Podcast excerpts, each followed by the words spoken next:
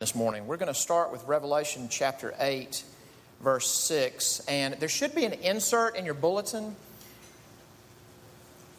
Uh, we, we, couldn't fit all this in the bulletin, so we, put, we, we, have an insert where you can follow it. If there's not an insert in your bulletin, um, find someone who has an insert in their bulletin and start developing a new relationship with that new insert friend. But we're in uh, Revelation chapter 8, beginning in verse 6. Before Dana and I moved here, uh, we, we, uh, our family lived in Nashville. There's a really cool place in Nashville. Some of you would know about it. In fact, sometimes they, they do uh, shows on it on TV, shows from it. It's called the Bluebird Cafe. And a really small venue. It's, it's, it's just in, in a strip mall. You wouldn't think it's a place that would be have much Nashville charm to it, but um, but it's a very small venue. Some of the most famous country singers, folk singers, have played there. And one of the, one of the things that's the appeal is you're just right there with the, with the artist. One night I went with a friend to see uh, a singer, kind of a new folk singer. This would be sometime in the 90s, and uh, named John Gorka. And John Gorka played a few songs. And uh, in between that one and the next song, he said, You know, I, I wrote the songs for my most recent album after a breakup of uh, a relationship of many years. So, um, so it's not exactly Mr. Smiley Face. And uh, we laughed actually when he when he said that, but um, unlike unlike the congregation just, now. but uh, I, you know that that memory came back to me because uh, you know sometimes you just need to say these things on the front end. This is a text that is not a smiley face text. And uh, I, joked about at the beginning when I told people I was preaching through Revelation, you know, or, or someone would ask me, What are you preaching on? I'm preaching on Revelation, and they'd say, Uh oh. I think it's because of texts like this, because this is a text.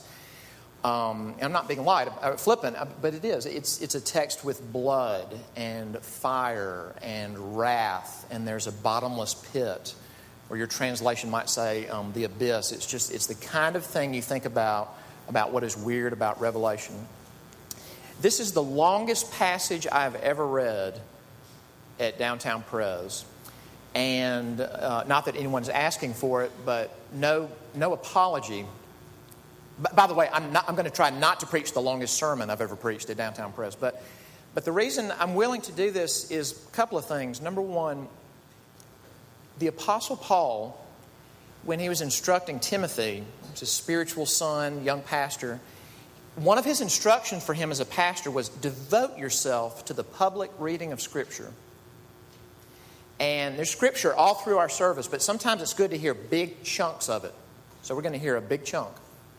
And it's kind of of a piece, so we need to hear it all together. The other thing, though, is that, you know, remember that at the beginning of Revelation it said there is a blessing.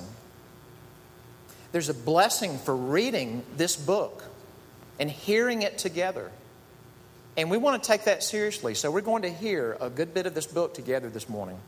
So, with that said, beginning in Revelation chapter 8, verse 6, one thing to note so that this text makes sense. In an earlier passage, Christians, followers of the Lamb, have had a, a, seal placed on them. Some kind of visible demarcation of who are the people of God and who isn't. So keep that in mind. The people of God have been sealed by God. Revelation chapter 8, beginning in verse 6. Now the seven angels who had the seven trumpets prepared to blow them. The first angel blew his trumpet, and there followed hail and fire mixed with blood, and these were thrown upon the earth. And a third of the earth was burned up, and a third of the trees were burned up, and all green grass was burned up. The second angel blew his trumpet, and something like a great mountain burning with fire was thrown into the sea, and a third of the sea became blood. A third of the living creatures in the sea died, and a third of the ships were destroyed. The third angel blew his trumpet, and a great star fell from heaven, blazing like a torch, and it fell on a third of the rivers and on the springs of water. The name of the star is Wormwood. A third of the waters became wormwood, and many people died from the water because it had been made bitter. The fourth angel blew his trumpet, and a third of the sun was struck, and a third of the moon, and a third of the stars, so that a third of their light might be darkened, and a third of the day might be kept from shining, and likewise a third of the night. Then I looked, and I heard an eagle crying with a loud voice as it flew directly overhead Woe, woe, woe to those who dwell on the earth at the blast of the other trumpets that the three angels are about to blow. And the fifth angel blew his trumpet, and I saw a star fallen from heaven to earth. And he was given the key to the shaft of the bottomless pit. He opened the shaft of the bottomless pit, and from the shaft rose smoke like the smoke of a great furnace and the sun and the air were darkened with the smoke from the shaft. Then from the smoke came locusts on the earth, and they were given power like the power of scorpions of the earth. They were told not to harm the grass of the earth, or any green plant, or any tree, but only those people who do not have the seal of God on their foreheads. They were allowed to torment them for five months, but not to kill them and their torment was like the torment of a scorpion when it stings someone. And in those days, people will seek death and will not find it. They will long to die, but death will flee from them. In appearance, the locusts were like horses prepared for battle. On their heads were what looked like crowns of gold. Their faces were like human faces, their hair like women's hair, and their teeth like lions' teeth. They had breastplates like breastplates of iron and the noise of their wings was like the noise of many chariots with horses rushing into battle. They have tails and stings like scorpions, and their power to hurt people for five months is in their tails. They have as king over them the angel of the bottomless pit. His name in Hebrew is Abaddon, and in Greek he is called Apollyon. The first woe has passed. Behold, two woes are still to come. Then the sixth angel blew his trumpet, and I heard a voice from the four horns of the golden altar before God, saying to the sixth angel who had the trumpet, Release the four angels who are bound at the great river Euphrates. So the four angels who had been prepared for the hour, the day, the month, and the year were released to kill a third of mankind. The number of mounted troops was twice 10,000 times 10,000. I heard their number. And this is how I saw the horses in my vision and those who rode them. They wore breastplates the color of fire and of sapphire and of sulfur, and the heads of the horses were like lions' heads, and fire and smoke and sulfur came out of their mouths. By these three plagues, a third of mankind was killed by the fire and smoke and sulfur coming out of their mouths. For the power of the horses is in their mouths and in their tails for their tails are like serpents with heads, and by means of them they wound. The rest of mankind, who were not killed by these plagues, did not repent of the works of their hands, nor give up worshiping demons and idols of gold and silver and bronze and stone and wood, which cannot see or hear or walk.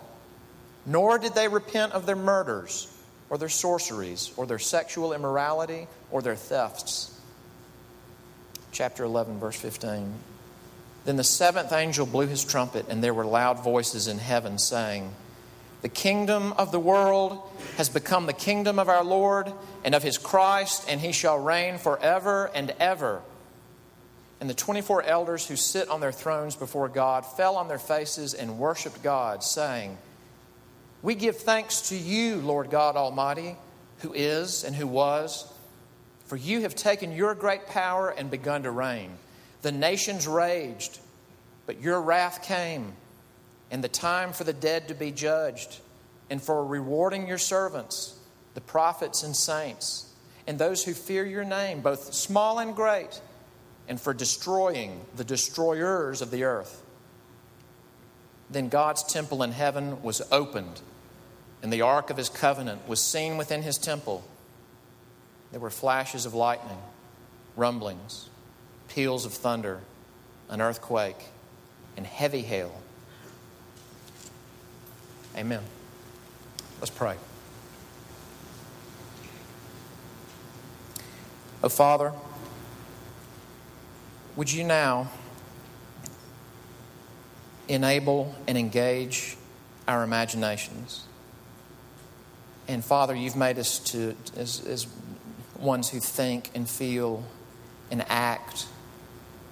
We want to think as we hear your word. We want to um, leave here and respond with wills as you want us to, but, but we need to imagine and feel. And we cannot do that unless you help us. So help us. We ask you in Jesus' name. Amen. This is quite a passage.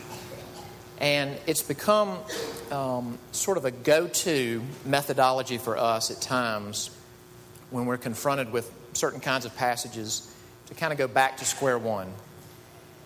Here's square one, and I, and I hope this will help us with this long passage, and I hope it'll help us just even as a church in how we interact individually with, uh, with the scriptures. And it's this For any passage, there are two great questions that we can be asking to help us not just look at it as info, um, data, or even just to, you know, to show me how to live for the day, but really to see how is this pointing me to Jesus Christ? And here's the two questions. What does this passage show us about ourselves who need redeeming, who, who need cleansing and forgiving, redemption? What does this passage show us about God who does the redeeming? And I want to use those two questions really as, as the points of the sermon this morning. All right? So, what does this passage show us about ourselves that need the redeeming? What does the passage show us about God who does the redeeming? All right, first, about ourselves, a couple of things. First off, excuse me, we love what hurts us. We love what hurts us. And the second thing is that catastrophe, in and of itself, will not change us. And I want to be careful that we understand each other. Remember, as we're talking about the people who are the recipients of um, the actions that are unleashed when these trumpets are sounded, we're talking about those who do not believe in the Lamb of God. What we would call non Christians. We're not talking about humanity in general. But we are talking about what is the natural condition of any human being. And as we're looking at this text, as vivid as it is, keep in mind how the Apostle Paul describes any person, any human being, in their natural condition. That the way we show up is that we are naturally children of wrath. That until God intervenes and does something supernatural, that we are people who are naturally deserving of wrath. Okay, here's two ways you're kind of seeing that manifest itself. We love what hurts us, catastrophe doesn't naturally change us. All right, now I'm, I'm, I'm painting with a broad brush because of the size of the passage, but look in chapter 9, starting in verse 3. I'm not, I'm not going to reread tons and tons, but there's this, there's this vivid image after the fifth trumpet is sounded there's this, this shaft of a bottomless pit, of, of an abyss. The shaft is opened, and this furnace like smoke comes out, and then something comes out of the smoke. Look in verse 3. Then from the smoke came locusts on the earth, and they were given power like the power of scorpions of the earth. They were told not to harm the grass. You got that part. Now go to verse 7. In appearance, the locusts were like horses prepared for battle. On their heads were what looked like crowns of gold their faces were like human faces, their hair like women's hair, their teeth like lions' teeth. They had breastplates like breastplates of iron, tails and stings like scorpions. Okay, let's stop there. Uh, not, not to insult our intelligence, but let me state the obvious. The original recipients and hearers of Revelation are pre television, pre movie. They're even pre printed book, uh, at least mass printing. And so imaginations were a lot more alive. When you heard a description of something, your imagination knew how to take, kind of take the basic description and run with it. Now, picture what you would form in your mind when you heard a description of a locust, a locust that's like a war horse with a human face and women's hair and a scorpion's tail and lion's teeth. I mean, it's supposed to be freaky. It's supposed to be ugly and horrifying. So, you would think the response of people is, woo, that's horrible. Yeah, I sure don't want to be near those. And it's a picture of the demonic tormenting those who don't know God, tormenting them, not killing them, tormenting them. So people run away from them, right? Okay, look in verse 20 of chapter 9. The rest of mankind who were not killed by these plagues did not repent of the works of their hands, nor give up worshiping demons and idols. This is weird and as otherworldly, as apocalyptic as the imagery is, this is a picture of our nature, of loving the very thing that's hurting me. I I've heard people frame it this way not all addiction is sin, but all sin is addiction. And it may be that you have never engaged in sorcery. I mean, you probably have not. That's not the big cultural sin in our circles. You may never have engaged in outright, you know, violent murder or, or sorcery or whatever. But think about this wherever you are spiritually, have you ever been in a relationship? And I'm thinking here particularly of male female relationship, where being in that relationship, it was hurting your friendships, and it was hurting your relationship with your family and it was hurting your capacity at work or in your studies, and you knew it was doing that, and you felt less like yourself in that relationship, and you would not let it go. That's a window into who we are. That the thing that's attacking me and dehumanizing me, maybe even killing me, is the thing that I worship. Catastrophe, in and of itself, won't change any of us. Now, look, look, again in verse 20 of uh, chapter 9. The rest of mankind who were not killed by these plagues did not repent of the works of their hands, nor give up worshiping demons and idols of gold and silver and bronze, stone and wood, which cannot see or hear or walk, nor did they repent of their murders or their sorceries or their sexual immorality or their thefts. And this came up not long ago in a sermon is that sometimes when there's a catastrophe, it might be a catastrophe at a high school or a college campus, or it might be a national, gigantic geographic calamity. Christians will say things like, well, maybe this is going to wake some people up. A catastrophe in and of itself has no power to do that because of our hearts. Uh, there's a direct parallel to this in, the chap- uh, in uh, Revelation chapter 16 because the picture of judgment isn't seven trumpets, it's a picture of these seven bowls of wrath. These sets of seven are all through Revelation, and these bowls are being poured out on the enemies of God. And it says twice, this is in Revelation 16, even as the bowls are being poured out and these horrible things are happening, people will not repent. And did you notice what these actions are called, especially toward the end? They're called plagues. Does that remind you of anything? Can you think of any other time in the Bible where there are plagues that involve hailstones and blood and darkness? And of course, it's one of like the most famous stories in the Old Testament, the plagues which God used to release his people from slavery in Egypt. And think about this there's, there's an interesting little uh, episode, I think it's Exodus 10, where the servants of Pharaoh come to Pharaoh, and I can't believe they were this bold because Pharaoh did not have horizontal relationships with people. But his servants come to him and say, Let these people go. Egypt has been ruined. And guess when they say that? They say that on the heels of the, uh, of the plague of the locusts. You know, there's not much there there anymore. Let the people go. And so Pharaoh, you think he's going to do it? He gathers Moses and Aaron and says, May the Lord be with you if I ever let you go. Sends them out of his presence. And you're going, What are you doing? But again, that is a window into our hearts, is that the very sin that's dehumanizing me, the very sin that is making me not as much me, the very sin that is uh, adversely affecting my relationship or how my thoughts, my dealings with God or other people.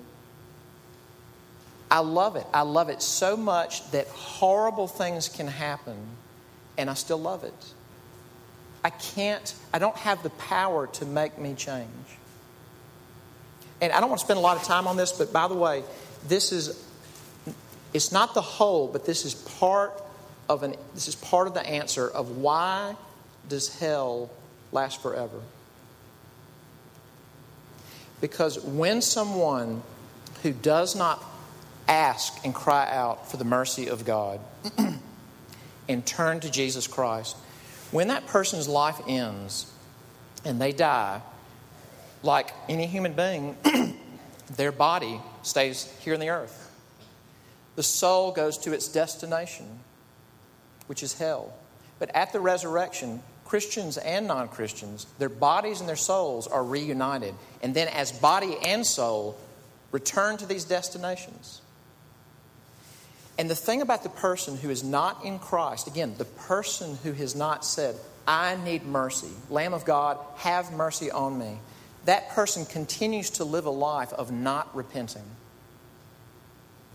And so that person continues to live a life that incurs the anger and judgment of God. That is part of the answer. Why does it last forever? Because the person keeps incurring judgment as he or she rebels. It's a bleak picture of us. So, what about God? I mean, if, that's, if, if, if, if we just heard about we who need the redemption, what about God who, who does the redeeming? A couple of things God is a God of wrath, God is a God of mercy. And the wrath is pretty obvious. And I guess the phrase I would use to describe how it's being presented here in these, in these plagues as the trumpets are blown is that it is measured but severe.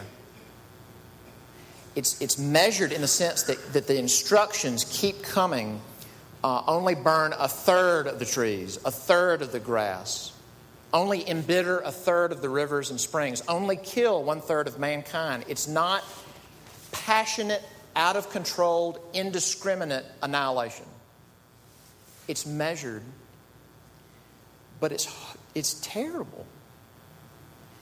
And I, I just, I, I, went round and round about, I, I don't know how to unpack this. I thought maybe the best way to unpack it in a brief way is just, is just to read the nouns and read the verbs hailstones. Now, don't picture, I'm trying to think how to say this. If you have a church background, this may resonate with you. Don't picture flannel board storms.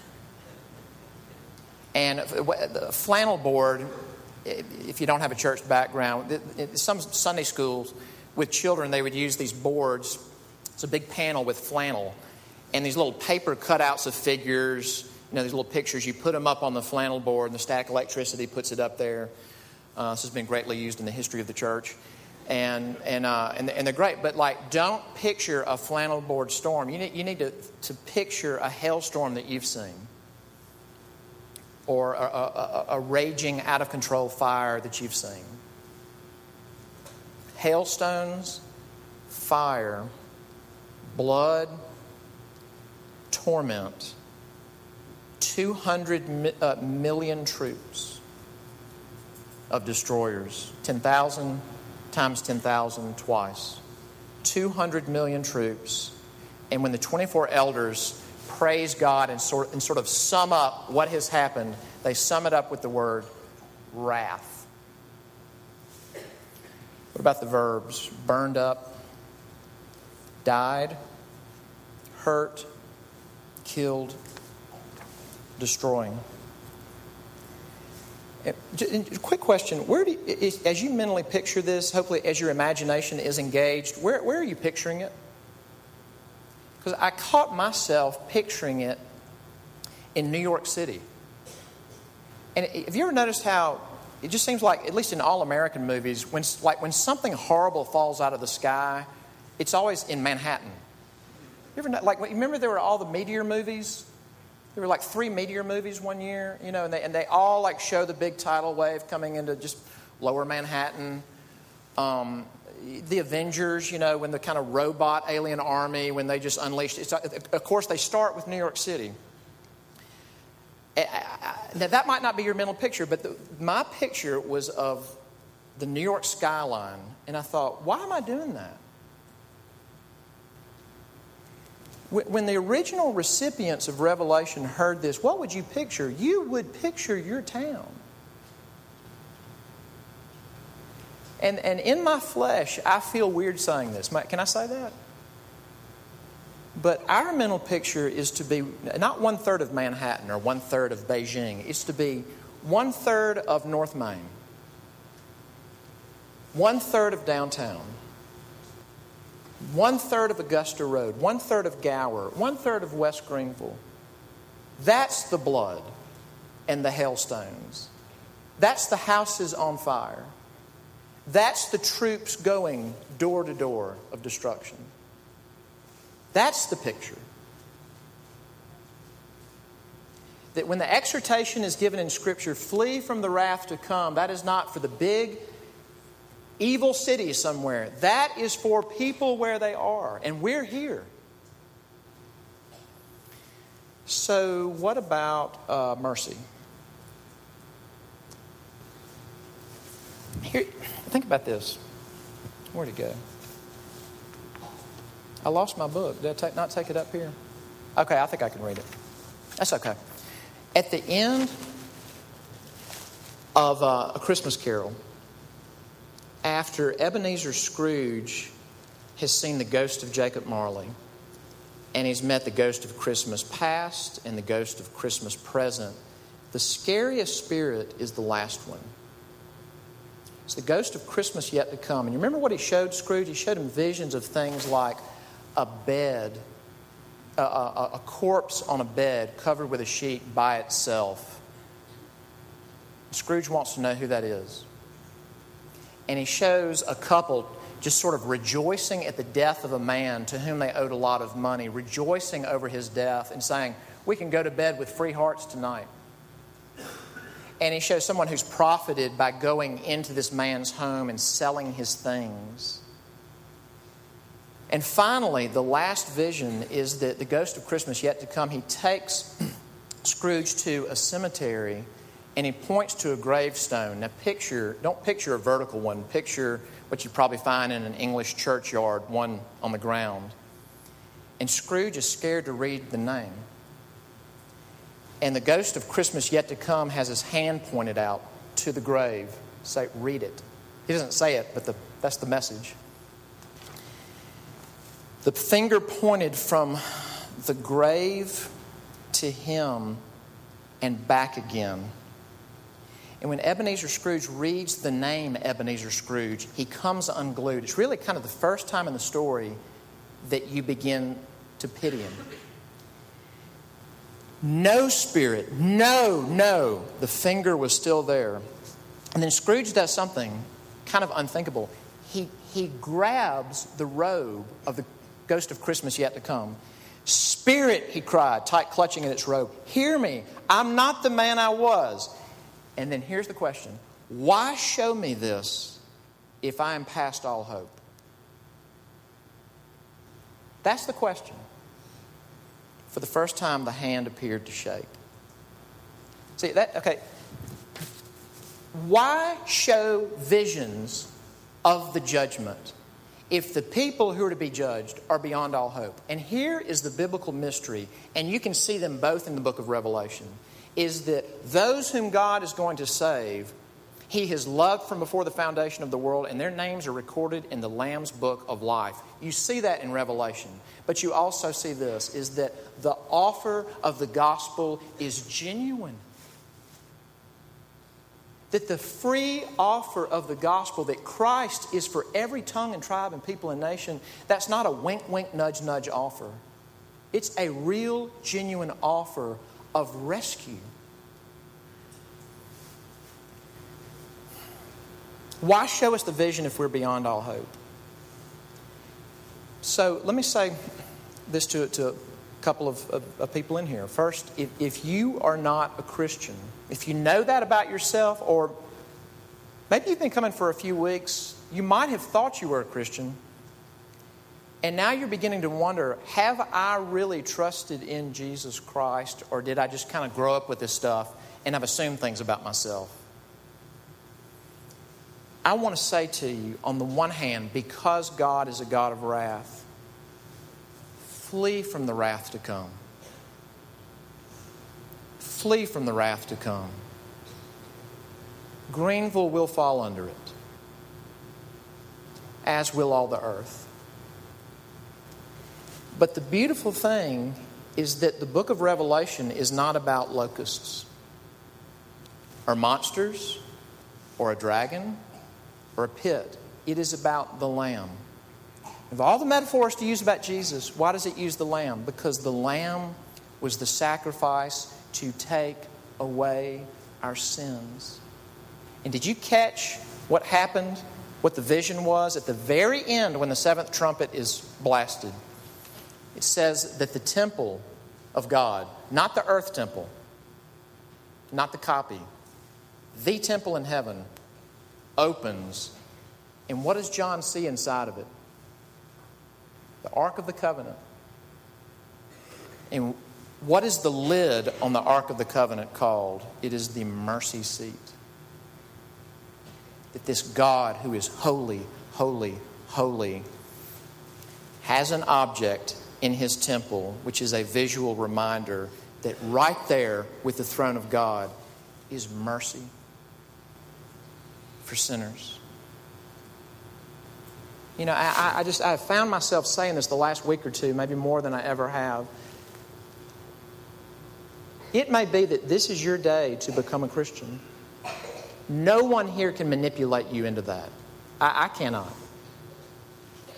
But if God is at work in your heart to open your eyes to the fact that God is just and I'm the kind of person that deserves justice, look to the Lamb of God and do what the Bible calls repent. And that's simply saying, I'm turning to you.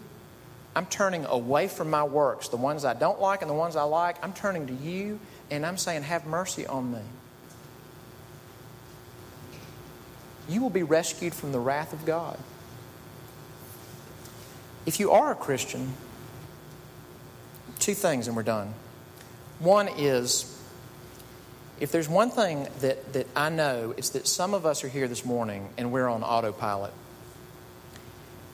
Uh, Christianity has become boring. And we're sort of on a trajectory where there's some church and there's maybe prayer before meal. And I want, I want to end with this question if you are a follower of Jesus Christ, if God's had mercy on you, with whom are you being priestly? Can, can, we pray, even as we're coming off this text, can we pray, Lord, let me be priestly with a coworker? Let me be priestly with a neighbor? Not because I'm the high priest, I can't take away their sin, but you've put these people around me enable me in a smart way, in a loving way, in, a, in a non manipulative way to love someone and be involved in their life and go to bat for them on their knees. That you might even use me to bring that person to the high priest, the Lamb of God. Amen. Let's pray together.